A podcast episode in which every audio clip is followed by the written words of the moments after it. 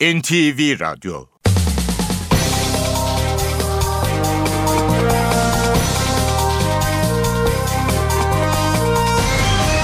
İşe Giderken Mutlu sabahlar. Ben Aynur Altunkaş. Bugün 5 Aralık Perşembe saat 9'a kadar Türkiye ve dünya gündemine yakından bakacağız. Ayrıntılara geçmeden önce başlıklarla başlayalım. Anayasa Mahkemesi uzun tutukluluk şikayetiyle yüksek mahkemeye başvuran CHP milletvekilleri Mustafa Balbay ve Mehmet Haberalı haklı buldu. Yüksek Mahkeme, milletin oylarıyla seçilen milletvekili tutuklu yargılanamaz dedi. Kararı değerlendiren Balbay, yarın tahliyeye de uzunca bir süre zindan koşullarına da hazırım dedi. Ziraat Türkiye Kupası 4. tur maçlarında dün sürpriz sonuçlar çıktı. Fethiye Spor Fenerbahçe'yi, Balıkesir Spor Trabzonspor'u, Nazilli Belediyespor Gençler Birliği'ni, İnegöl Spor'da Gaziantep Spor'u kupadan eledi. Bugün de Beşiktaş İzmir ekibi Buca Spor'la karşılaşacak. Fenerbahçe'yi 2-1 mağlup ederek tur atlayan PTT 1. Lig ekibi Fethiye Spor'da kutlamalar geç saatlere kadar sürdü. Çok sayıda taraftar ilçe sokaklarında galibiyet turu attı.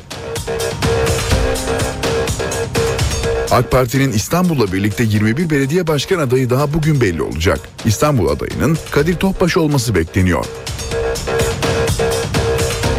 HDP İstanbul Büyükşehir Belediye Başkan adayı olarak Sırrı Süreyya Önder'i gösterdi. Avrupa Parlamentosu'nun Türkiye raporunda reformlar ve azınlıklar konusunda atılan adımlar övüldü, medya ve ifade özgürlüğü konularında eleştiriler yer aldı. Irak'ın Kerkük kentinde silahlı gruplar istihbarat binasına ve büyük bir alışveriş merkezine baskın yaptı. Güvenlik güçleri anında karşılık verdi. Şiddetli çatışmalar sabaha kadar sürdü. 8 haftadır devreden ve ikramiyesi 20 milyon liraya yaklaşan Süper Loto çekilişi bu akşam. İşe giderken gazetelerin gündemi.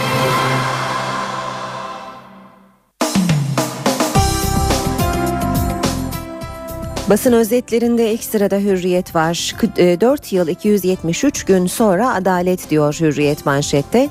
Anayasa Mahkemesi oy birliğiyle karar verdi. Balbay'ın tutukluluğu makul süreyi aştığı seçilme hakkı ihlal edildi.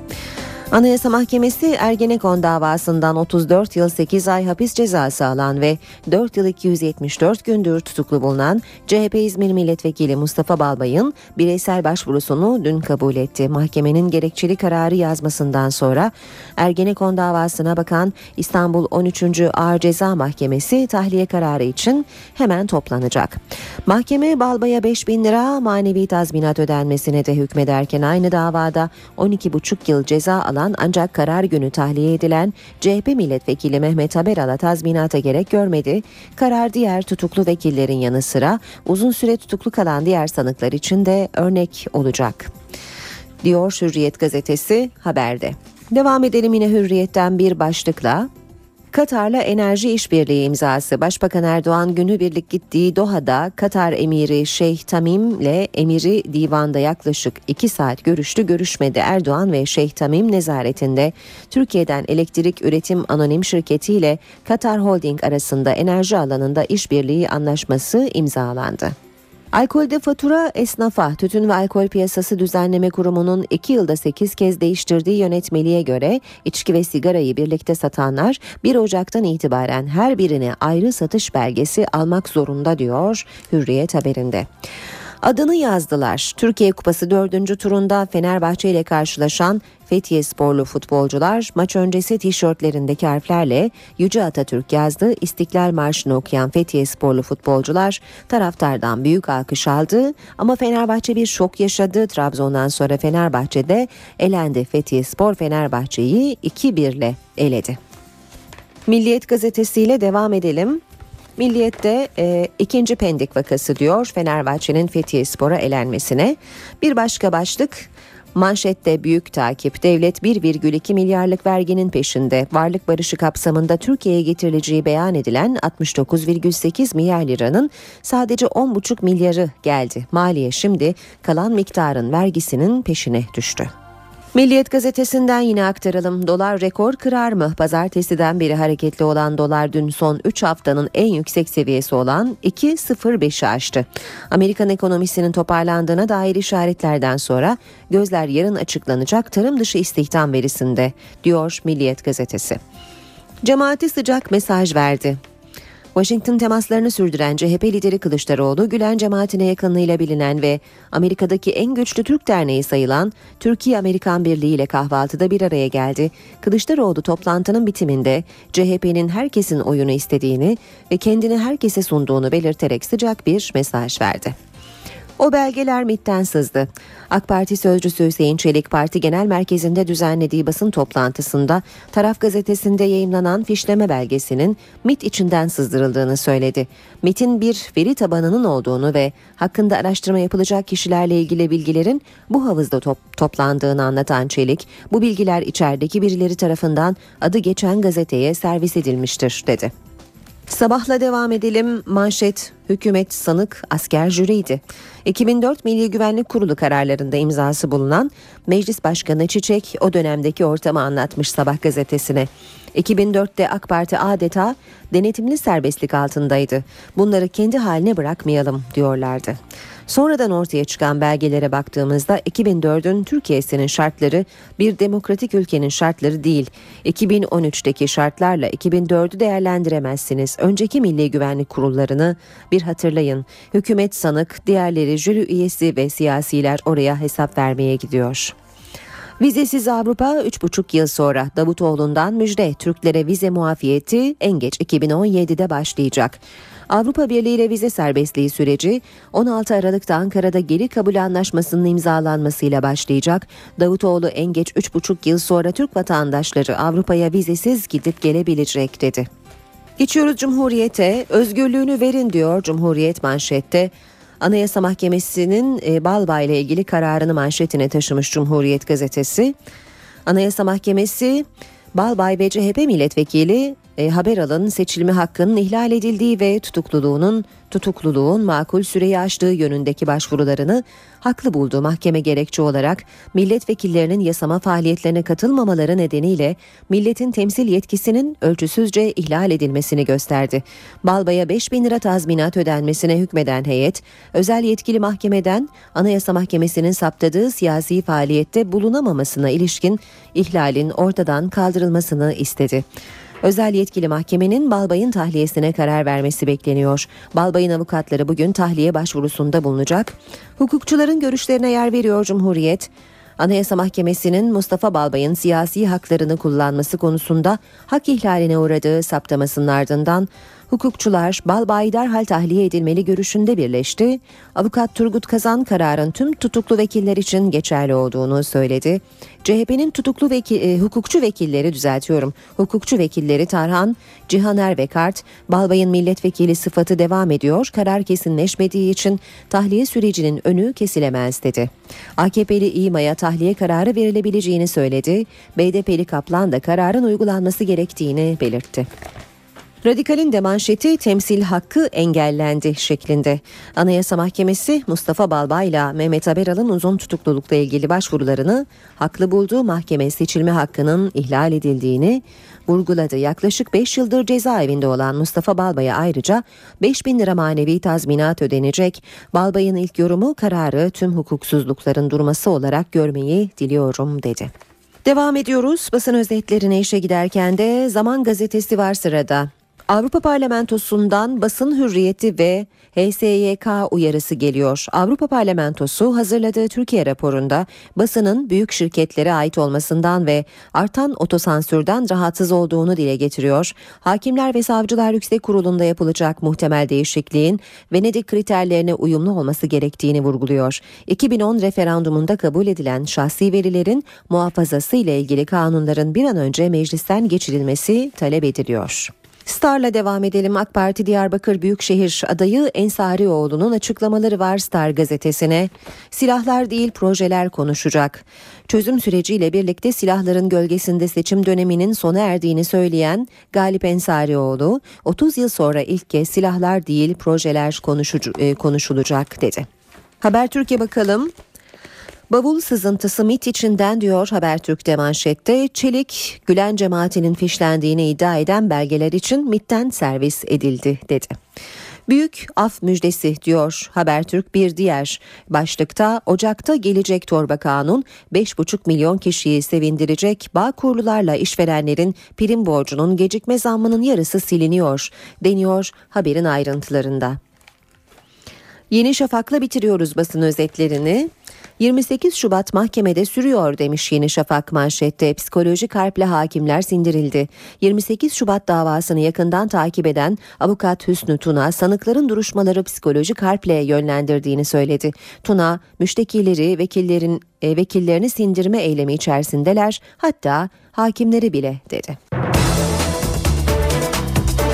Saat 7.17 NTV Radyo'da işe giderken de gündeme yakından bakmaya başlayalım.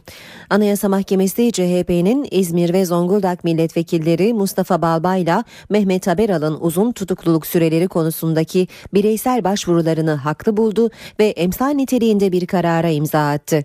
Milletin oylarıyla seçilen milletvekili tutuklu yargılanamaz diyen yüksek mahkeme Balbay ve Haberal'ın hak ve özgürlüklerinin ihlal edildiğine hükmetti.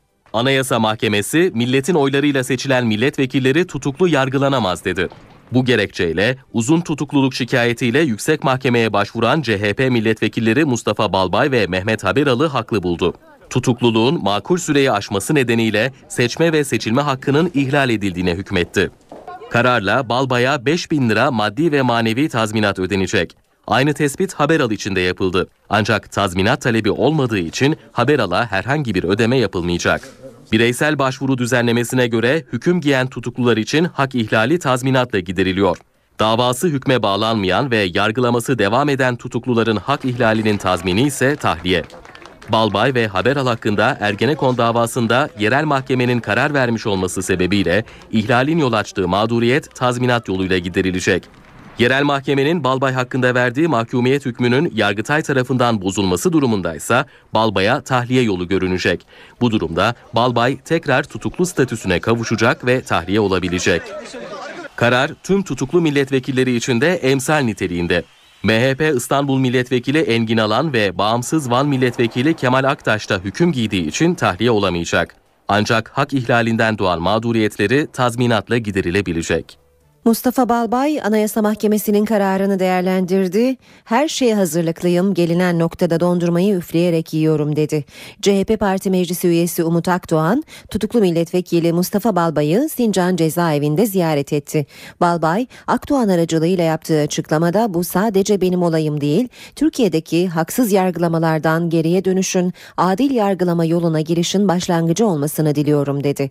Balbay gelinen noktada dondurmayı üfleyerek yiyorum. Yarın tahliyeye de uzun bir süre daha zindan koşullarına da hazırım dedi. CHP Genel Başkanı Kemal Kılıçdaroğlu Anayasa Mahkemesi'nin kararını Washington'da değerlendirdi. Yargının kararının kararın gereğini yerine getireceğine inanıyoruz dedi. CHP lideri Gülen cemaatine yakın sivil toplum örgütüyle yaptığı görüşmeye ilişkin eleştirileri de yanıt verdi. Biz sadece halktan icazet alırız dedi. Mustafa Balbay bir gazeteci.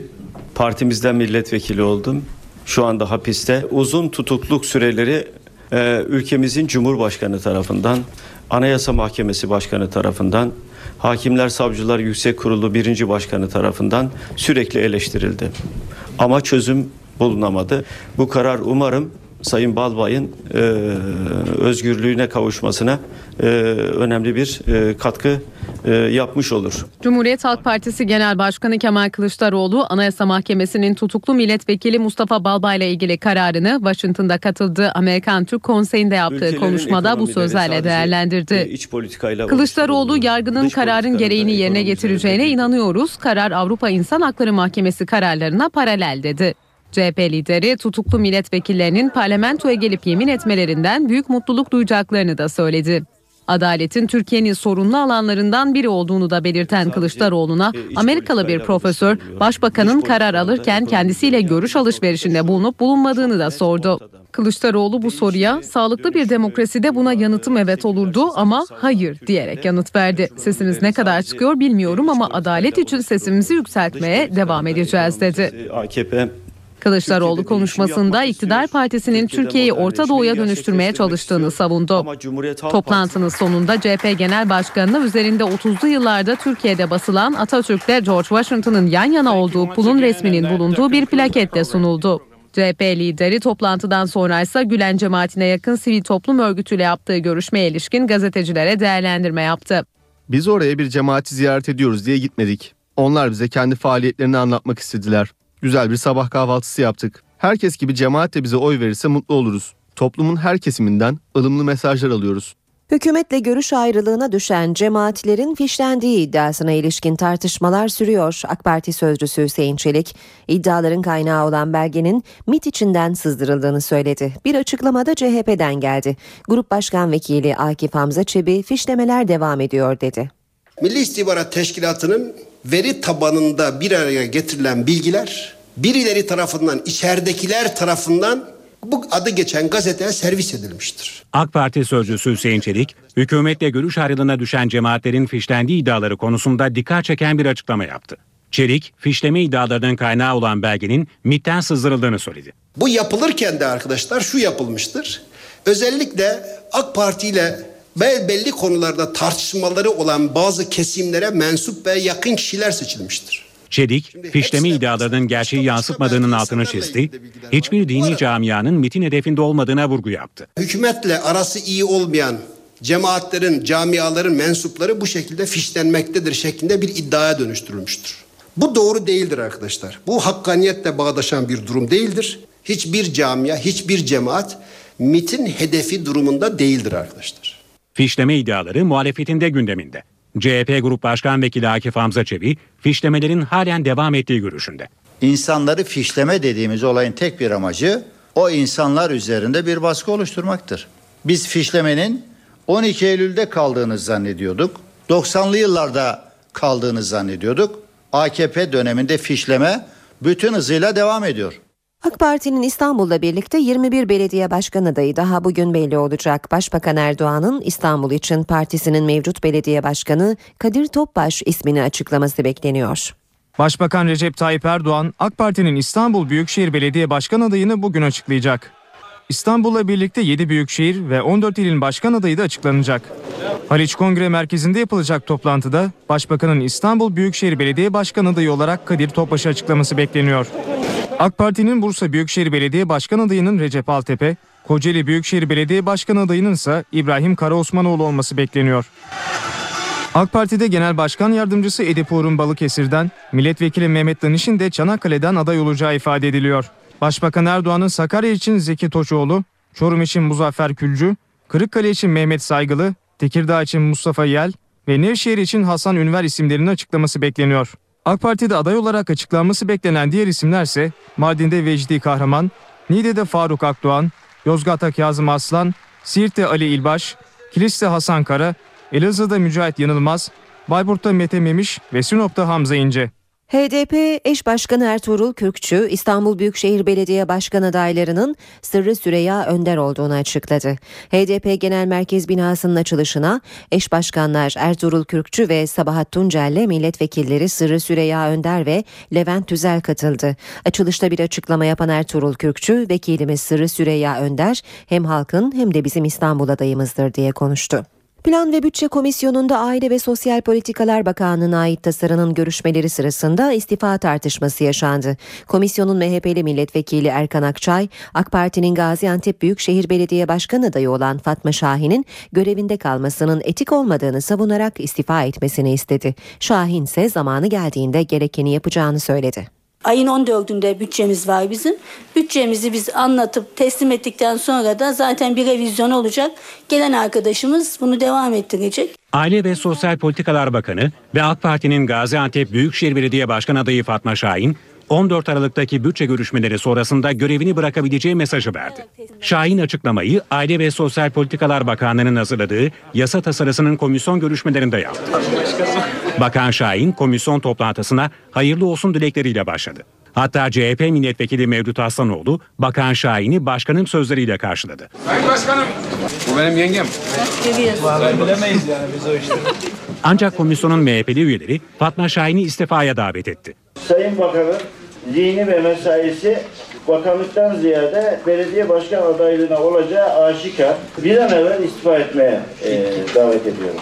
Bakan Şahin eleştirilere hak verdiğini söyledi. Bizim istifamızla alakalı süreçte hepiniz takip ettiğiniz Yüksek Seçim Kurulu bir karar açıkladı. Bakanların istifa etmesine gerek yok diye hukuk devletinde. Ama arkadaşlarımızın söylediği noktadaki hassasiyetlerine de ben de katılıyorum. Bu işin bir haksız rekabete dönüşmesine de asla fırsat vermem. Adalet Bakanı Sadullah Ergin Büyükşehir Belediye Başkan adaylığının açıklanmasından bir gün sonra Hatay'a gitti. Coşkulu bir kalabalık tarafından karşılandı. Bakan Ergin'e eşlik eden Başbakan Yardımcısı Beşir Atalay ise AK Parti'nin İzmir Büyükşehir Belediye Başkan adayı ile ilgili bilgi verdi. Hatay'ın adayı Adalet Bakanı Sadullah Ergin, İzmir için konuşulan isimse Ulaştırma Bakanı Binali Yıldırım. Başbakan Yardımcısı Beşir Atalay, İzmir adayı ile ilgili iddialara ilişkin ipucunu Hatay'da verdi. En başarılı bakanlarımızdan Binali Bey'i de inşallah gelecek hafta İzmir'e uğurlayacağız. Oraya götüreceğiz.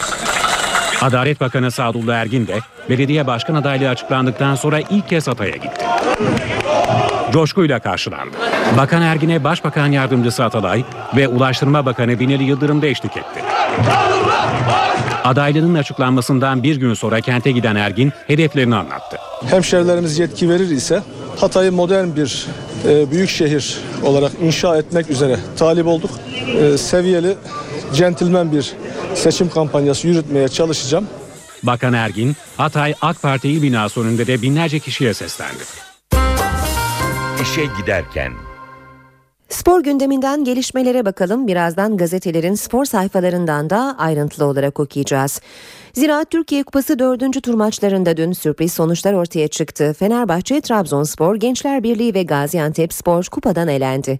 Fenerbahçe bu sezon kupadaki ilk maçında Kadıköy'de ağırladığı PTT 1. Lig takımlarından Fethiye Spor'a 2-1 mağlup oldu. Fenerbahçe böylece iki sezondur müzesine götürdüğü kupada tek tur geçemeden elenmiş oldu.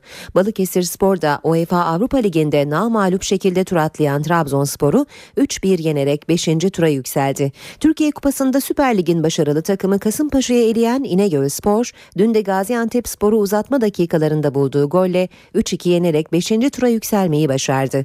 Gençler Birliği ise kendi sahasında karşılaştığı ikincilik e, kırmızı grup takımlarından Nazilli Belediyespor'a 1-0 yenilerek kupadan elendi. Beşiktaş bugün İzmir ekibi Buca Spor'a konuk olacak. Zira Türkiye Kupası 4. tur maçında Fenerbahçe'yi 2-1 mağlup eden PTT 1. Lig'in ekibi Fethiye Spor'un bir üst tura yükselmesi Fethiye'de büyük sevinç yarattı. Fethiye'deki kafe ve restoranlarda maçı izleyen Fethiye Spor taraftarları turu getiren galibiyetten sonra büyük sevinç yaşadı. Yaklaşık bin kadar Fethiye Spor taraftarı ilçe sokaklarında araç konvoyları oluşturarak tur attı. Taraftarlar meşaleler yakarak saatlerce kutlama yaptı. Anayasa Mahkemesi uzun tutukluluk şikayetiyle yüksek mahkemeye başvuran CHP milletvekilleri Mustafa Balbay ve Mehmet Haberalı haklı buldu. Yüksek Mahkeme, milletin oylarıyla seçilen milletvekili tutuklu yargılanamaz dedi. Kararı değerlendiren Balbay, yarın tahliyeye de uzunca bir süre zindan koşullarına da hazırım dedi. Ziraat Türkiye Kupası 4. tur maçlarında dün sürpriz sonuçlar çıktı. Fethiye Spor Fenerbahçe'yi, Balıkesir Spor Trabzonspor'u, Nazilli Belediye Spor Gençler Birliği'ni, İnegöl Spor'da Gaziantep Spor'u kupadan eledi. Bugün de Beşiktaş İzmir ekibi Buca Spor'la karşılaşacak. Fenerbahçe'yi 2-1 mağlup ederek tur atlayan PTT 1. Lig ekibi Fethiye Spor'da kutlamalar geç saatlere kadar sürdü. Çok sayıda taraftar ilçe sokaklarında galibiyet turu attı. AK Parti'nin İstanbul'la birlikte 21 belediye başkan adayı daha bugün belli olacak. İstanbul adayının Kadir Topbaş olması bekleniyor. HDP İstanbul Büyükşehir Belediye Başkan adayı olarak Sırrı Süreyya Önder'i gösterdi. Avrupa Parlamentosu'nun Türkiye raporunda reformlar ve azınlıklar konusunda atılan adımlar övüldü, medya ve ifade özgürlüğü konularında eleştiriler yer aldı. Irak'ın Kerkük kentinde silahlı gruplar istihbarat binasına ve büyük bir alışveriş merkezine baskın yaptı. Güvenlik güçleri anında karşılık verdi. Şiddetli çatışmalar sabaha kadar sürdü. 8 haftadır devreden ve ikramiyesi 20 milyon liraya yaklaşan Süper Loto çekilişi bu akşam. İşe giderken gazetelerin gündemi.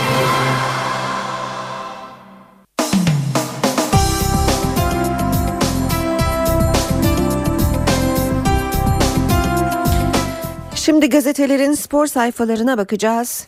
Fotomaç gazetesinde Fethiye faciası 11 ölü 25 milyon yaralı e, diyor. Fotomaç manşetinde son iki sezonun kupa şampiyonu Fenerbahçe PTT 1. Lig'in son sırasında yer alan Fethiye Spor'a Kadıköy'de 2-1 yenilerek Ziraat Türkiye Kupası'na erken havlu attı. Ne yaptın uşağım başlığı da var yine. Foto maçta kupada büyük sürpriz Trabzonspor PTT 1. Lig ekibi Balıkesir'e 3-1 yenilerek Ziraat Türkiye Kupası'na veda etti. AMK gazetesi şok Fenerbahçe kupada yok diyor manşetinde. Fanatik gazetesi her yer kupa her yer direniş demiş. Önceki gün arenada Antep Belediye direndi. Galatasaray'a penaltılarla elendi. PTT 1. Lig takımlarının Türkiye Kupası'ndaki inadı dün de tavan yaptı. Balıkesir Avrupa Ligi'nde lider durumdaki Bosingvalı Yankulu Trabzonspor'u 3-1 yendi eledi. En büyük şok akşam Kadıköy'de yaşandı. Yıldızlar topluluğu lider Fenerbahçe 1. Lig'de son sırada yer alan Fethiye'ye elendi. Bitmedi İnegöl Gaziantep Sporu Nazilli Belediye de Gençler Birliği'ni kupanın dışına itti. Diğer gazetelerin spor sayfalarına bakalım. Şimdi de önce e, Milliyet'in sayfalarını çevirelim. Yine Ziraat Türkiye Kupası başlıklarını görüyoruz. Kadıköy'ün fethi diyor Milliyet manşetinde. Kupayı istemedi başlığı bir diğer haberde. PTT 1. Lig'de zirve mücadelesi veren Balıkesir Spor Bordo Mavililere ağır geldi diye de devam ediyor. Beşiktaş'ın gözü korktu. Bilic kupada karşılaşacakları Buca Spor konusunda öğrencilerini uyardı, rakibi küçümsememelerini istedi. Siyah beyazların hocası İzmir yolculuğu öncesinde oyuncularına Galatasaray'ı örnek verdi, dikkatli olmalarını istedi. Trabzon'la Fenerbahçe'nin başına gelenler de Hırvat çalıştırıcının korkularının yersiz olmadığını gösterdi. Beşiktaş Buca ile bugün deplasmanda karşılaşacak. İzmir Atatürk Stadındaki maç saat 20.30'da başlayacak. Diğer maçlar Tarsus İdman Yurdu Kayseri Erciyes, Eskişehir Van, Kayseri 1461 Trabzon ve Karabük Hacettepe. İlk Neşter Kulübe'ye Türkiye Kupası'ndaki Gaziantep Büyükşehir Belediye maçı Galatasaray'da yedek oyuncuların durumunu gözler önüne serdi. Sarı kırmızılı takımda şanslarını iyi kullanamayan Amrabat, Yekta, Aydın ve Dani ile devre arasında yollar ayrılıyor. Hakan Balta, Gökhan Zan, Ceyhun, Emre Çolak ve Ufuk yerli olmaları nedeniyle mecburen kadroda tutulacak Bruma ve Engin ise göze girmeyi başardı. Hakemlere tam destek. Merkez Hakem Kurulu Başkanı Zekeriya Alp, hakemlerimizin aldığı kararların arkasındayız. Bugüne kadar hatasız maç olmadı. Bundan sonra da olmayacak. Uyguladığımız eğitim sistemi Avrupa'da birçok ülkede yok diye konuştu. Devam edelim spor haberleri okumaya sırada Hürriyet gazetesi var. Ziraat Türkiye Kupası e, maçlarına ilişkin başlıklar yine göze çarpıyor. Kadıköy'ün fethi demiş Hürriyet gazetesi. Bir diğer başlık Yıldırım söylemişti. 11 Mayıs 2013 Fenerbahçe Mali Genel Kurulu'ndan bu kupa statüsü devam ederse Fenerbahçe A2 takımı ile oynayacak ve kaybedecek, kapatacak. 20'de birine elendi. Kadıköy'de sahaya çıkan 14 Fethiyeli'nin değeri 3 milyon 175 bin, 13 Fenerbahçeli'ninki ise 64,2 milyon euroydu diyor. 106 yıldır yenilmiyoruz. Fenerba e, Fethiye'de Fenerbahçe eşleşmesi sonrası yerel basının 106 yıldır kaybetmiyoruz şeklinde attığı esprili başlık bir anlamda gerçek oldu. Fethiye Spor Sarı lacivertli rakibini Saracoğlu stadında mağlup etti. Twitter'dan birkaç yoruma da yer veriyor gazete haberinde. 10 milyon eurodan aşağıya konuşmayız. Sarı Kırmızılı yönetim Wesley Snyder konusundaki politikasını belirledi. Henüz gelen resmi bir teklif yok ama fiyatı belli. Adı Manchester United'la anılan Hollandalı'nın satılması düşünülmüyor. Ancak 10 milyon euroluk bir teklif gelmesi halinde pazarlık masasına oturacak. Galatasaray 13-14 milyon eurodan düşük bir rakama ise sıcak bakmıyor. NTV Radyo Herkese yeniden günaydın. Yeni saate başlıyoruz. Gökhan Abur yanımızda birazdan hava tahmini tahminlerini soracağız. Önce gündemin başlıklarını hatırlatalım. Anayasa Mahkemesi uzun tutukluluk şikayetiyle yüksek mahkemeye başvuran CHP milletvekilleri Mustafa Balbay ve Mehmet Haberalı haklı buldu. Yüksek Mahkeme, milletin oylarıyla seçilen milletvekili tutuklu yargılanamaz dedi. Kararı değerlendiren Balbay, yarın tahliyeye de uzunca bir süre zindan koşullarına da hazırım dedi. Ziraat Türkiye Kupası 4. tur maçlarında dün sürpriz sonuçlar çıktı. Fethiye Spor Fenerbahçe'yi, Balıkesir Spor Trabzonspor'u, Nazilli Belediyespor Gençler Birliği'ni, İnegöl Spor'da Gaziantep Spor'u kupadan eledi. Bugün de Beşiktaş İzmir ekibi Buca Spor'la karşılaşacak. Fenerbahçe'yi 2-1 mağlup ederek tur atlayan PTT 1. Lig ekibi Fethiye Spor'da kutlamalar geç saatlere kadar sürdü. Çok sayıda taraftar ilçe sokaklarında galibiyet turu attı. AK Parti'nin İstanbul'la birlikte 21 belediye başkan adayı daha bugün belli olacak. İstanbul adayının Kadir Topbaş olması bekleniyor. HDP İstanbul Büyükşehir Belediye Başkan adayı olarak Sırrı Süreyya Önder'i gösterdi. Avrupa Parlamentosu'nun Türkiye raporunda reformlar ve azınlıklar konusunda atılan adımlar övüldü, medya ve ifade özgürlüğü konularında eleştiriler yer aldı. Irak'ın Kerkük kentinde silahlı gruplar istihbarat binasına ve büyük bir alışveriş merkezine baskın yaptı. Güvenlik güçleri anında karşılık verdi. Şiddetli çatışmalar sabaha kadar sürdü. 8 haftadır devreden ve ikramiyesi 20 milyon liraya yaklaşan Süper Loto çekilişi bu akşam. Gökhan Abur yanımızda demiştik. Günaydın Sayın Abur. Günaydın. Ee, batıda güneş, doğuda kar ve yağmur var. Bugün için son tahminleriniz nasıl? Evet batıda özellikle Batı Akdeniz ve Ege'de sıcaklıklar yükselmeye başladı. Hatta Marmara'da birkaç derece yükseldi. Düne göre İstanbul'da sıcaklık birkaç derece daha yüksek. Şu anda bakın 8 derece bugün 12 dereceye çıkacak. Ama iç kesimlerde hava çok soğuk. Yağışın etkisini kaybetmesi ve havanın açmasıyla birlikte iç kesimlerde dondurucu soğuklar var diyebilirim. Ankara şu anda eksi 7, 7 derece. Konya'da sıcaklık eksi 9 derece ki dün Konya ve civarında yoğun kar yağışı vardı. Bugün etkisini kaybetti. Göller bölgesinde çok hafif kar yağışı gün içinde görülebilir. Doğuda ise soğuk hava etkisini sürdürüyor. Erzurum, Erzurum'a bakıyorum ve eksi 16 derece son yapılan ölçümlere göre hava kapalı olmasına rağmen eksi 16 derece şu an itibariyle bölgede yağış yok. Bugün için Güneydoğu'da yağış devam ediyor. Şu anda Güneydoğu'da yağışlar yağmur şeklinde hafif olarak devam ederken doğuda yine Hakkari Van arasında hatta Kars'a kadar olan bölgede hafif de olsa kar yağışı etkisini sürdürüyor. Rüzgarlar biraz zayıfladı. Bugün için yalnızca Güney Ege'de ve Bodrum civarında rüzgarın biraz kuvvetli esmesini bekliyoruz. Karaya sertleşecek ama yarın rüzgarlar güneye dönüyor.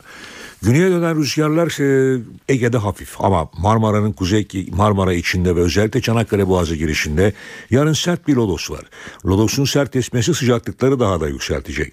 Yarın için yalnız Ege'de Akdeniz'e değil Marmara'da ve iç kesimlerde de sıcaklıkların biraz da olsa yükselmesini bekliyoruz. Hatta doğuda da sıcaklıklar birkaç derece yükselecek. Ama bu yükseliş çok uzun süreli değil.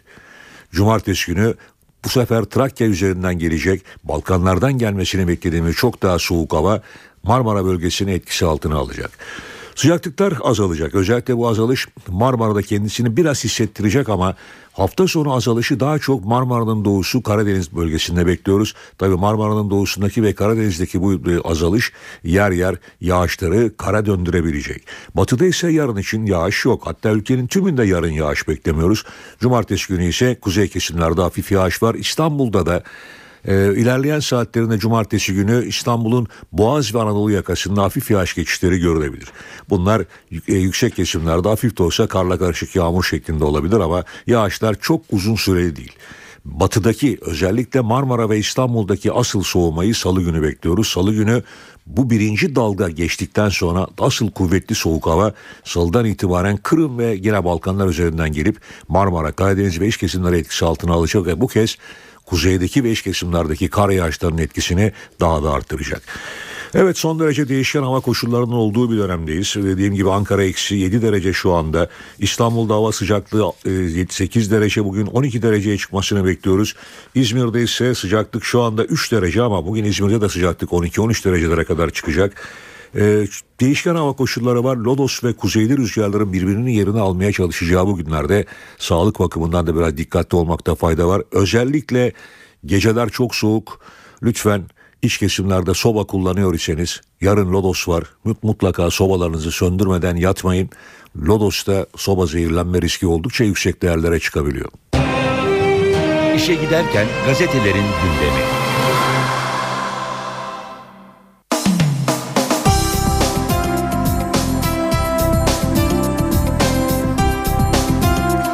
Anayasa Mahkemesi'nin Mustafa Balbay ve Mehmet Haberal hakkında verdiği kararları pek çok gazetenin manşetinde görüyoruz. Bu sabah Hürriyet gazetesi 4 yıl 273 gün sonra adalet diyor. Anayasa Mahkemesi oy birliğiyle karar verdi. Balbay'ın tutukluluğu makul süreyi aştı. Seçilme hakkı ihlal edildi deniyor haberde.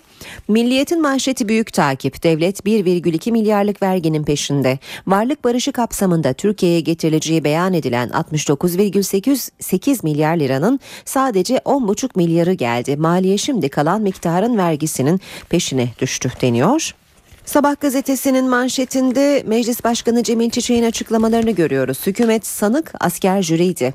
2004 Milli Güvenlik Kurulu kararlarında imzası bulunan Meclis Başkanı Çiçek'in açıklamaları 2004'te AK Parti adeta denetimli serbestlik altındaydı. Bunları kendi haline bırakmayalım diyorlardı. Zaman gazetesine bakalım. Avrupa Parlamentosu'ndan basın hürriyeti ve Hakimler ve Savcılar Yüksek Kurulu uyarısı geliyor. Avrupa Parlamentosu hazırladığı Türkiye raporunda basının büyük şirketlere ait olmasından ve artan otosansürden rahatsız olduğunu dile getiriyor. HSYK'da yapılacak muhtemel değişikliğin Venedik kriterlerine uyumlu olması gerektiğini vurguluyor. 2010 referandumunda kabul edilen şahsi verilerin muhafazası ile ilgili kanunların bir an önce meclisten geçirilmesi talep ediliyor. Radikalde manşet temsil hakkı engellendi. Anayasa Mahkemesi'nden tarihi karar. Anayasa Mahkemesi Mustafa Balbay ile Mehmet Haberal'ın uzun tutuklulukla ilgili başvurularını haklı buldu. Mahkeme seçilme hakkının ihlal edildiğini vurguladı. Balbay'a tahliye yolu diyor haber. Cumhuriyet gazetesi de özgürlüğünü verin manşetiyle çıkmış. Anayasa Mahkemesi'nin Balbay'la ilgili kararını Washington'da değerlendiren CHP lideri Kılıçdaroğlu'nun da açıklamalarını görüyoruz. Kararın çok önemli olduğuna dikkat çeken Kılıçdaroğlu, yargının bu kararın gereğini yerine getirmesini sabırsızlıkla beklediklerini söyledi.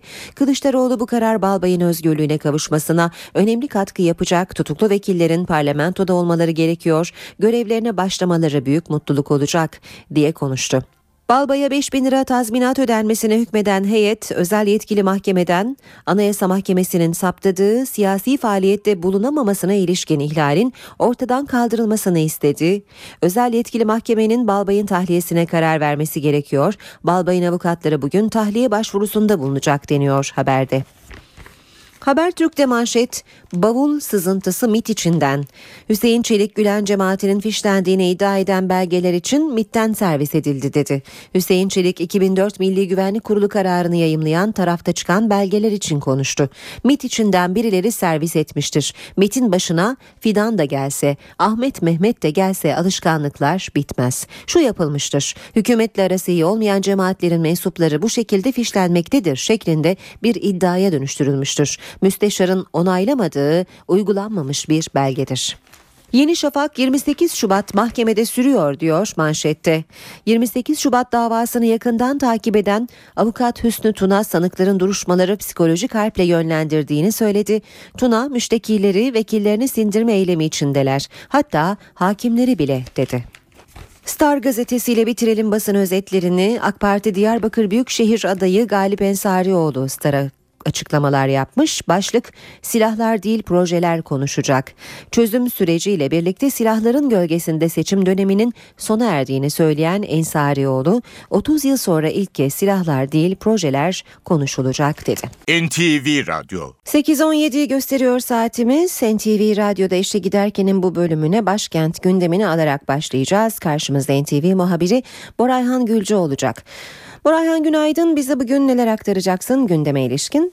Günaydın. Başkent Ankara'yı sakin bir gündemiz beklediğini söylemek mümkün. Zira bugün normalde e, devletin zirvesinde haftalık görüşmeler günü ancak Başbakan Tayyip Erdoğan İstanbul'da olacak. Bazı programları var. Cumhurbaşkanı Abdullah Gül de Kilis'te olacağı için bugün bu görüşmeler iptal edilmiş durumda. İşte o nedenle de başkent Ankara'da sakin bir gündem var diyebiliyoruz. Meclis Başkanı Cemil Çiçek'in programıyla başlayalım. Türkiye Avrupa Birliği Karma Parlamento Komisyonu'nun 73. toplantısına katılacak. Cemil Çiçek Türkiye Avrupa Birliği müzakerelerinde gelinen nokta ve vize muafiyeti konusunun geniş kapsamlı olarak bu toplantıda ele alınmasını bekliyoruz. İkinci başlığımız ekonomiden olacak. Bakan Zafer Çağlayan tüm alışveriş merkezleri ve perakendeciler federasyonu yönetim kurulu üyelerini kabul edecek. Bilindiği gibi ekonomide 2023 yılı için 500 milyar dolarlık bir ihracat hedefi var. Bu hedef için hangi adımlar atılabilir? Bu konuların gündeme gelmesi bekleniyor. AK Parti Genel Başkan Yardımcısı Hüseyin Çelik Gazi Üniversitesi'nde olacak. Afrika ülkelerine yönelik Türkiye destekleri toplantısına katılıyor. Ankara Tabip Odası ise tam gün yasası ile ilgili olarak Sağlık Bakanlığı önünde bir basın açıklaması yapacak. Bilindiği gibi tam gün yasa teklifi Türkiye Büyük Millet Meclisi'nde görüşülmeye devam ediyor teklifin yasalaşması halinde kamuda tam gün çalışmanın bir istisnası olarak yöneticilik görevi bulunmayan tabiplerle aile hekimleri çalışma saatleri dışında aylık 30 saatten fazla olmamak şartıyla iş yeri hekimliği de yapabilecekler. Ve son başlığımız yargı cephesinden olacak. 28 Şubat mesaisi Ankara 13. Ağır Ceza Mahkemesi'nde 43. duruşmaya sanıkların savunmalarıyla devam edilecek. Evet başkent Ankara'da günün öne çıkan başlıkları bunlar olacak. Bizler de gün içinde canlı yayınlarla tüm bu gelişmeleri aktarmayı sürdüreceğiz. Borayhan teşekkürler. İşe giderken Gündemdeki gelişmelere yakından bakmaya devam edelim. Dershanelere dönüşüm için iki yıl süre verilmesine hükümet ve muhalefet cephesinden farklı sesler yükseldi. AK Parti sözcüsü Hüseyin Çelik bunun dershaneler için bir fırsat olduğunu savunurken muhalefet partileri sorunun çözülmediğini iddia etti. Başbakan Yardımcısı Bülent Arınç ise dershaneleri zorla kapatmak gibi bir düşünceleri olmadığını söyledi. Bunları zorla kapatmak veya kapanmaya zorlamak gibi bir düşüncemiz asla yoktur. Dershane için zorla verilecek bir karar yok. Başbakan Yardımcısı Bülent Arınç, dershane yöneticileriyle bir araya geldi, konu hakkındaki çalışmanın ayrıntılarını anlattı. Eylül 2015 e, tarih, bu tarihe kadar hem dershanelerin varlığını sürdürmesi hem de açık lise mi, akademik lise mi, özel okul mu, kolej mi bunlardan hangilerinin tercih edileceği konusunda yine bakanlığımızla müşterek bir çalışma yapmalarını biz şahsen uygun gördüm. AK Parti sözcüsü Hüseyin Çelik'in gündeminde de dershane tartışmaları vardı. Çelik sürecin dershaneler için bir fırsat olduğu görüşünde. Dershaneler bunu bir fırsata dönüştürebilirler. Özel okullar açabilirler. Gerçekten kendilerini geliştirebilirler, dönüştürebilirler, değiştirebilirler. Ve bu arada da sınav sisteminde bazı düzenlemeler yapılabilir. Muhalefet ise farklı görüşte. CHP ve BDP sözleri sorunun devam ettiğini düşünüyor. Dershane sorunu çözülmedi böyle bir şey yok. Yani sorun dershane sahiplerinin sorunu mudur? Onlar özel okula dönüşür ise dershane sorunu Türkiye'nin gündeminden kalkacak mıdır? Hayır. Çoluk çocuğu bu işe niye alet ediyorsunuz? Bizim geleceğimizi niye pazarlık konusu yapıyorsunuz? İşte her zamanki gibi bir bir oyalama. 2015'e erteledim. Neyi erteledin? Ne kadarını erteledin? Ne yapacaksın? Master projen ne? Üniversiteye girişte dershanelerin işlevini ortadan kaldırmayı amaçlayan Milli Eğitim Bakanlığı iki sınavlı üniversiteye giriş sistemini de değiştirmeyi hedefliyor. Hatta 2015 yılında yüksek öğretime geçiş sınavının yapılmaması gündemde. Yüksek öğretime geçiş sınavı kalkacak. Yerine bu yıl ilk uygulaması yapılan temel eğitimden orta öğretime geçiş sınavı benzeri bir model gelecek. Dershane ihtiyacını ortadan kaldırmayı amaçlayan Milli Eğitim Bakanlığı üniversiteye giriş sistemini de değiştirmeye hazırlanıyor. Bakanlığın TÜBİTAK, YÖK ve ÖSYM ile birlikte yürüttüğü çalışma, üniversiteye girişte yüksek öğretime geçiş sınavının yani YGS'nin kalkmasını öngörüyor. Edinilen bilgiye göre 2015 yılında YGS yapılmayacak. LYS'nin ise formatı değişecek. Üzerinde çalışılan ilk model bu yıl SBS yerine ilk uygulaması yapılan temel eğitimden orta öğretime geçiş sınavı benzeri bir modeli öngörüyor. Yani lise son sınıf öğrencileri 2 ay aralıklarla 5 dersten sınava girecek ve öğrenci en yüksek notu aldığı sınavla üniversiteye başvurusunu yapabilecek. Konuşulan bir başka modelse lise hayatı boyunca öğrencilerin yıl sonunda sınavlara girmesi. Lise 1, 2, 3 ve 4. sınıflarda merkezi sınavlara girecek öğrencilerin ders durumları da ölçülecek ve çıkan puana göre üniversite tercihi yapılabilecek. Sınavlarda testin yanı sıra kısa, açık uçlu soruların sorulması da gündemde. Aile hekimleri dün iş bırakma eylemi yaptı. Acil serviste nöbet tutmalarını öngören düzenlemeyi protesto eden doktorlar ceza puanı uygulamasına da tepki gösterdi. Aile hekimleri eylemde. Gerekçe acil servislerde nöbet tutmayı öngören torba yasa. Hekimler protesto için bir süreliğine iş bıraktı. Ekstradan nöbet tutacağız ve oradaki hastalığı hastanedeki işleyişin yürümeyen kısmını biz opere etmiş olacağız. Biz bunu kabul etmiyoruz. Zeytinburnu'nda toplanan hekimler yürüyüş yaptı. İsteğimiz artık sürekli üstümüze bindirilen angaryalara bir son verilmesi. Bu hizmetin kalitesini tamamıyla düşür, düşürecek bir uygulamadır. Sistemin yeniden düzenlenmesi lazım. Aile hekimi ve acil hekimliği tıp fakültesinin belli bir döneminde ayrılmalı. Aile Hekimleri Dernekleri Federasyonu Başkanı Murat Girginer'e göre uygulama aile hekimliğinin sonunu getirir. Bunlar ayrılacaklar aile hekimliğinden ve sadece acilde çalışacaklar ve Türkiye'de bir aile hekimliği açığı olacak. Eski sağlık ocağı sistemine dönecek. Bir hekimin kapısında 100 kişi bekliyor olacak. Karşı çıkılan bir başka konu da ceza puanı uygulaması. 100 ceza puanı alan bir hekim ya da ebe hemşire arkadaşımız görevini bırakmak zorunda kalacak. Aynı ehliyet ceza puanı gibi. Profesör Doktor İsmail Hakkı Aydın bir beyin cerrahı. Bir kitap yazdı. İsmi Rabbim beni doktorlardan koru. Hem meslektaşlarını eleştirdi hem de sistemi. İşte o eleştiriler. Rabbim beni doktorlardan koru. Bir kitap ismi. Üstelik yazarı beyin cerrahı bir profesör. Profesör Doktor İsmail Hakkı Aydın hem sistemi eleştiriyor hem de doktorları.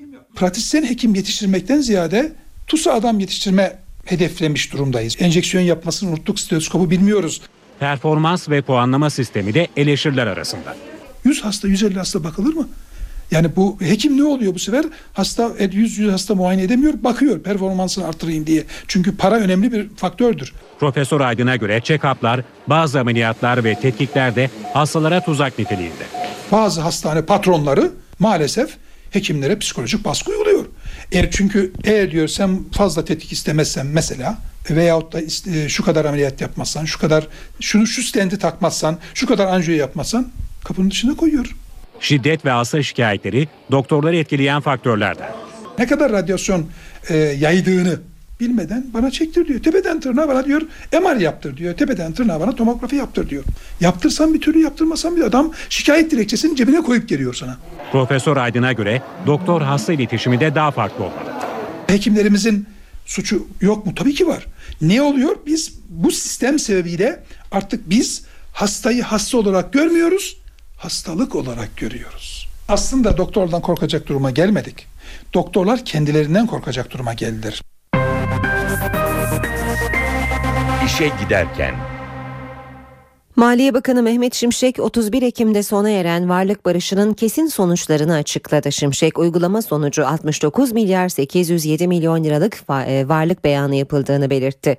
Uygulama kapsamındaki varlıklar için bildirim ve beyan süresinin 29 Mayıs 2013 tarihinde başladığını ve 31 Ekim 2013 tarihinde sona erdiğini hatırlatan Şimşek, beyan edilen varlıklar üzerinden %2 oranında verginin tahsil edildiği bilgisini verdi. Maliye Bakanı uygulama sonucunda 1 milyar 396 milyon lira vergi tahakkuk ettirildiğini ve bu tutarın 209 milyon lirasının tahsil edildiğini vurguladı. Şimşek şu ana kadar Türkiye'ye getirilip vergisi ödenen tutarın ise 10,5 milyar lira olduğunu belirtti. İşverenler 1 milyon 250 bin işçi arıyor. Temizlik görevlisi, satış danışmanı ve güvenlik görevlisi en çok işçi aranan meslek grupları. Türkiye İş Kurumu kayıtlarına göre Ekim sonu itibarıyla 2957 meslekte 1 milyon 250 bin 497 kişilik açık kadro var. En fazla işçi aranan meslek grubu beden işçiliği. Temizlik görevlisi, satış danışmanı, güvenlik görevlisi, dikiş için makineci, garson ve büro elemanı en çok işçi aranan meslekler. 306.104 kadroyla İstanbul en çok işçi aranan kent. İzmir 80 binle ikinci, Ankara ise 55 binle üçüncü sırada. Antalya, Bursa, Kocaeli, Adana, Tekirdağ, Mersin ve Sakarya en çok işçi aranan ilk 10 il arasında. Hakkari'de ise sadece 564 boş kadro var. Kontenjandan fazla engelli çalıştıran ya da hükümlü, olma, yükümlü olmadığı halde engellilere gelir imkanı sağlayan iş yerlerine cazip teşrif, teşvikler yolda. Aile ve Sosyal Politikalar Bakanlığı iş yerlerine hali hazırda %50 olan sigorta prim desteğini %100'e çıkaracak. Plan bütçe görüşmelerinde gündeme getirilecek teşvik paketiyle engellilere yapılan ücret ödemeleri de gelir vergisinden düşecek. Aile ve Sosyal Politikalar Bakanlığı iş yerlerinde daha fazla engelli istihdam edilmesi için yeni bir teşvik paketi hazırladı. Korumalı iş yeri adı verilen düzenleme ile kontenjandan fazla engelli çalıştıran ya da yükümlü olmadığı halde engelli istihdam eden iş yerlerine bir dizi teşvik verilecek. %3'ü üzerinde de engelli çalıştırmak istiyorsa biz bunu da teşvik sisteminin içine kattık. İşsizlik sigortasından fonlayacak şekilde onun e, işverenin üzerindeki yükünü hafifletecek bir cazibe oluşturuyoruz. Ve bu şekilde bizden çok yüksek bir talep var. Mevcut uygulamada engelli çalıştıran iş yerlerinde çalışanın sigorta priminin %50'si hazine tarafından ödeniyor. Plan bütçeye getirilecek teklifle bu oran %100'e çıkarılacak.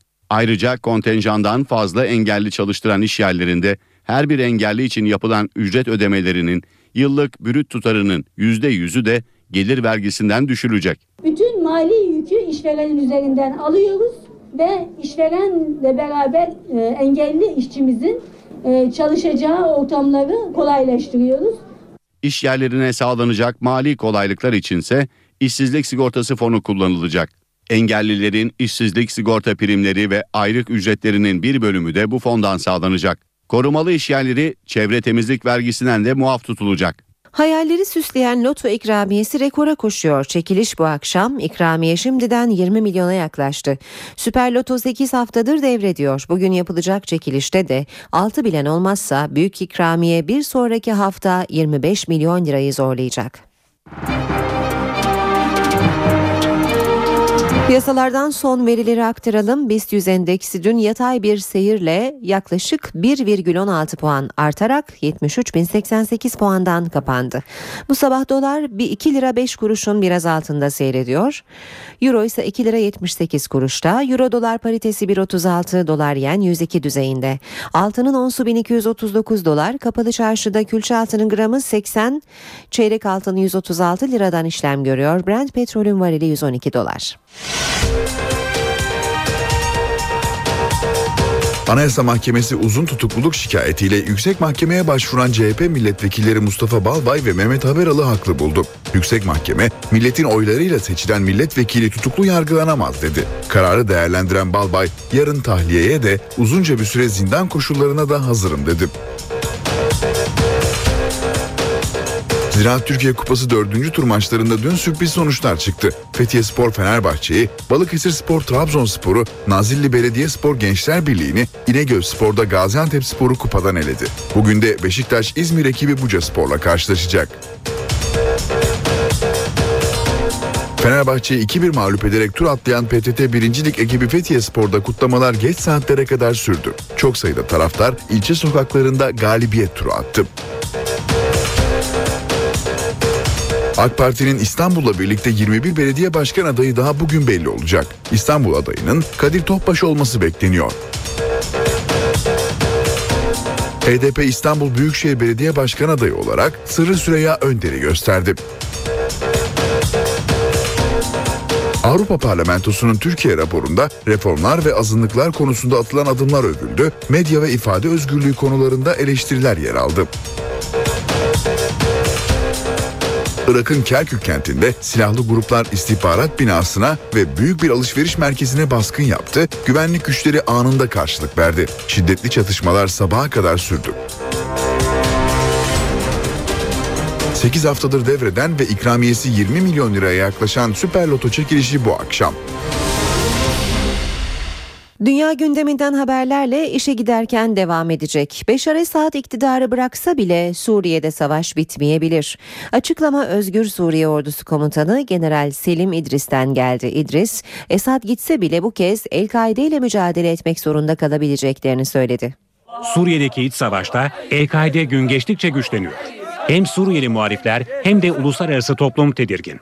Muhariflerin oluşturduğu Özgür Suriye Ordusu'nun komutanı General Selim İdris'ten çarpıcı bir açıklama geldi. İdris, Beşar Esad'ın iktidarı bırakmasının ardından El-Kaide bağlantılı köktenci grupların bölgeden uzaklaştırılabilmesi için Suriye ordusu saflarına katılabileceklerini vurguladı. Selim İdris, Irak ve Libya'da yapılan hataların tekrarlanmaması için ittifakların değişmesi gerektiğinin altını çizdi. Özgür Suriye ordusunun istihbarat verilerine göre El-Kaide bağlantılı Irak Şam İslam Devleti'nin Suriye'de 5500 yabancı ve 2000 Suriyeli savaşçısı bulunuyor. Bu militanlar Türkiye sınırında adam kaçırma gibi eylemler gerçekleştiriyor. En tehlikeli olanları ise Çeçenler. Halep'te Ebu Ömer El Çeçen'in komutasında savaşan 200 Çeçen var. Suriye muhalefetinin siyasi kolundan temsilcilerse Irak Şam İslam Devleti ile savaşmak şu an söz konusu değil diyor. Ama bir gün böyle bir çatışmanın olabileceğini gizlemiyor. Özgür Suriye ordusu Irak Şam İslam Devleti militanlarını alt edebilecek güçte. Ancak bu grubu belli oranda rejime karşı savaşan bir güç olarak görüyorlar ve silahlarını başka bir gruba çevirmek istemiyorlar. Bu hedeften sapma olur. Irak Şam İslam Devleti'nin savaşçı sayısı en fazla 8 ila 10 bin. Devrim başarıya ulaştıktan sonra onlarla başa çıkabileceğimizi düşünüyoruz. Suriye'deki bu tablo batılı ülkeler için de büyük bir endişe kaynağı. İstihbarat örgütleri Suriye'deki durumu terör açısından dünya için en büyük tehdit olarak görüyor. Lübnan'daki Hizbullah örgütünün yöneticilerinden Hasan el-Lakkis evinin yakınlarında düzenlenen suikasta öldürüldü. 2008'de Şam'da İmam Mugniye'nin öldürülmesinden bu yana en ağır darbeyi alan Hizbullah saldırıdan İsrail'i sorumlu tuttu. Hasan el-Lakkis'in cenaze töreninde intikam yeminleri edildi. Lübnan'daki Hizbullah örgütü ağır bir darbe aldı. Örgütün üst düzey komutanlarından Hasan el-Lakkis, başkent Beyrut yakınlarında düzenlenen suikaste hayatını kaybetti. Kimliği belirsiz kişiler gece yarısı evine dönen Ellakis'in kafasına yakın mesafeden beş el ateş açtı. Susturucu silahlar kullanan saldırganlar daha sonra olay yerinden kaçtı. Daha önce İsrail'in birkaç kez öldürmeye çalıştığı Hasan el-Lakis kimliğini gizleyerek yaşıyordu. Komşuları Hasan el-Lakis'in Hizbullah komutanı olduğunu ölüm haberiyle öğrendi. Hizbullah profesyonelce işlenen cinayetten İsrail'i sorumlu tuttu. El-Lakis'in Beyrut'taki cenaze töreninde Hizbullah militanları gövde gösterisi yaparken intikam yeminleri edildi. İsrail ise suçlamaları reddetti. İran'da eğitim gören Hasan el-Lakis, Hizbullah örgütünün silah uzmanıydı. Gelişmiş silahlar, bu bir tuzakları ve patlayıcıların örgüt için üretiminden o sorumluydu. Batılı istihbarat örgütlerinin parlak zeka olarak nitelediği Hasan el-Lakis, İran ve Suriye istihbaratına yakınlığıyla biliniyordu. 2008'de Şam'da örgüt liderlerinden İmam Mugniye'ye düzenlenen suikastin ardından Hizbullah'ın en büyük darbeyi aldığı belirtiliyor. Fransa'nın Marsilya kentinde PKK için haraç toplayan bir dernek mahkeme kararıyla kapatıldı. Marsilya Halk Evi adı altında faaliyet gösteren derneğin 10 üyesi de hapis cezasına mahkum edildi. Olayla ilgili soruşturmayı yürüten savcılık derneğin bir yılda 300 bin euro topladığını belirledi. Mahkemenin kararında ise toplanan paranın Türk güvenlik güçlerine karşı silahlı mücadelede kullanıldığı belirtildi. Dernek kapatılırken derneğin üyesi oldukları söylenen 10 Türk vatandaşı 6 ayla 3 yıl arasında hapis cezasına mahkum edildi. Marsilya Halk Evi Derneği Fransa'da 2011 yılından bu yana kapatılan PKK'ya yakın ikinci dernek. Paris Ceza Mahkemesi 2011 yılında da Paris'teki Ahmet Kaya Kültür Merkezi'nin kapatılmasına karar vermişti. Filipinleri vuran ve binlerce can kaybına yol açan Haiyan tayfununun üzerinden neredeyse bir ay geçti. Yıkımın etkileri hala taze. Türk Kızılayı da ihtiyacı olanlara yardım için faaliyetlerini aralıksız sürdürüyor. Filipinler'deki Haiyan tayfununun ilk günlerinden itibaren afet bölgesine giderek yardıma başlayan Türk Kızılayı çalışmalarına tüm hızıyla devam ediyor. Tacloban kentindeki gıda yardımı da Türk Kızılayı'nın faaliyetlerinden biri. Bölge halkı yardımlardan memnun. Yardım kamyonları önümüzden gelip gitti. Günlerce bize de yardım gelir diye bekledik. Tanımadığımız bir ülkeden bu yardım geldi. Türkiye ile Filipinler arasındaki mesafeyi duyunca inanamadım. Dünyanın çok uzak bir yerinde bizleri düşünen birilerinin olması ne güzel. Türk Kızılayı sadece yardım dağıtmıyor, ihtiyaç tespiti de yapıyor. Ormok bölgesinde Türk Kızılayı ekibi hastanelerde tayfun nedeniyle yaralanan hastaları ziyaret etti ve ilaç gereksinimiyle ilgili bilgi aldı. Ekip ziyaretin ardından hastalara hijyen malzemesi de dağıttı. Türk Kızılayı afet bölgesindeki çalışmalarına çadır kent kurarak devam edecek. Dünyanın en büyük yüzer doğal gaz platformu suya indirildi. 488 metrelik uzunluğuyla yüzdürülebilen en büyük nesne olan Prelude 2017'de hizmete girecek. Enerji devi Shell 488 metre uzunluğundaki Prelude'ü suya indirdi. Dünyanın en büyük yüzer platformu suya indirildi. Ancak iç aksamının yapım sürecine Güney Kore'de 2017'ye kadar devam edilecek. Dev doğalgaz platformu tamamlandığında denizde yüzdürülebilen en büyük nesne olacak. Prelude, Avustralya açıklarındaki doğal gaz yataklarında 25 yıl boyunca üretim ve depolama yapacak. 488 metre uzunluk ve 74 metre genişliğe sahip platform kendi başına yüzemiyor. Prelude'ü güçlü römorkörler yüzdürecek. Firma açıklama yapmasa da sektör uzmanları dev platformun maliyetinin 11 milyar doları geçtiği görüşünde. Henüz Prelud'ün tüm montajı tamamlanmadan daha büyük bir platform üretmek için çalışmalara başlandığı açıklandı. Sahtecilik ilaç sektöründe hızla yayılıyor. Dünyada satılan her 10 ilacın biri sahte. Rakamlar korkutucu. Peki Türkiye'de durum ne? Sahte ilaç nasıl anlaşılır? Yanıtı haberimizde. Dünyada satılan her 10 ilaçtan biri sahte. Bazı ülkelerde bu oran %70'lere kadar çıkıyor. Sahte ilaçlar Türkiye'ye de giriyor. Sahte olarak tespit edilen ve bizi rahatsız eden iki e, Türkiye'de satış şekli var. Birisi internet üzerinden direkt satış. İkincisi de işte bizim tahtakale piyasası dediğimiz orada işte e, belirli nedenlerle e, halkın ilgisini çeken ama bence hiçbir şekilde oraya da itimat etmememiz gereken bir satış şekli var. Sahte ilaçlar genellikle boşu boşuna kullanılıyor. Yani tedavi etmiyor. Yanlış etken madde kullanılan ilaçlar ölüm riski taşıyor. İnternet satışları ile ilgili bir yasal düzenlemeye ihtiyacımız var. Yani çünkü Türkiye'de hem bakıldığında devletin çok ciddi bir vergi kaybı oluyor. Çünkü gelen ilaçlar vergilendirilmiyor. Ee, ikincisi de eczacı üzerinden gitmediği için güvenilirlik, kullanım şekli, içinde ne olduğu, sahteciliği konusunda da bir güvence yok. En çok zayıflama ilaçları, vitaminler ve iştah açıcıların sahtesi satılıyor. Bir ilacın sahte olup olmadığını kutusuna bakarak anlamak çok zor. Çünkü birebir kopyalanıyor. Ancak ilacı düzenli kullananlar tabletlerin farklılığını anlayabilir. Eczaneden aldıkları ilaçları güvenceyle kullanabilirler. Hiçbir şekilde sahte olma şansı bulunmamaktadır bunlar. İstanbul Eczacı Odası Başkanı Semih Güngör'ün açıklamalarıyla işe giderken sona erdi. Hoşçakalın. NTV Radyo